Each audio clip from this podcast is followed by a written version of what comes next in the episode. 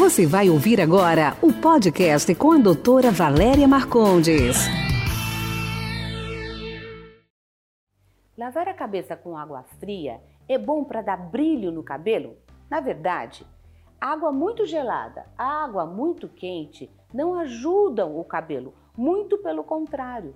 Na hora que você agride o couro cabeludo, a glândula sebácea faz mais secreção. Então, o seu cabelo logo vai aparecer aquela aparência mais pegajoso, mais pesado, uma aparência de sujo. Então, o ideal é lavar a cabeça com água morna, né? Lava, enxágua, pode usar 2 ou 3 vezes o shampoo, tira bem o shampoo. E na hora de você usar o condicionador, aí sim, porque ele não vai no couro cabeludo. Você pode usar água fria para dar brilho no cabelo.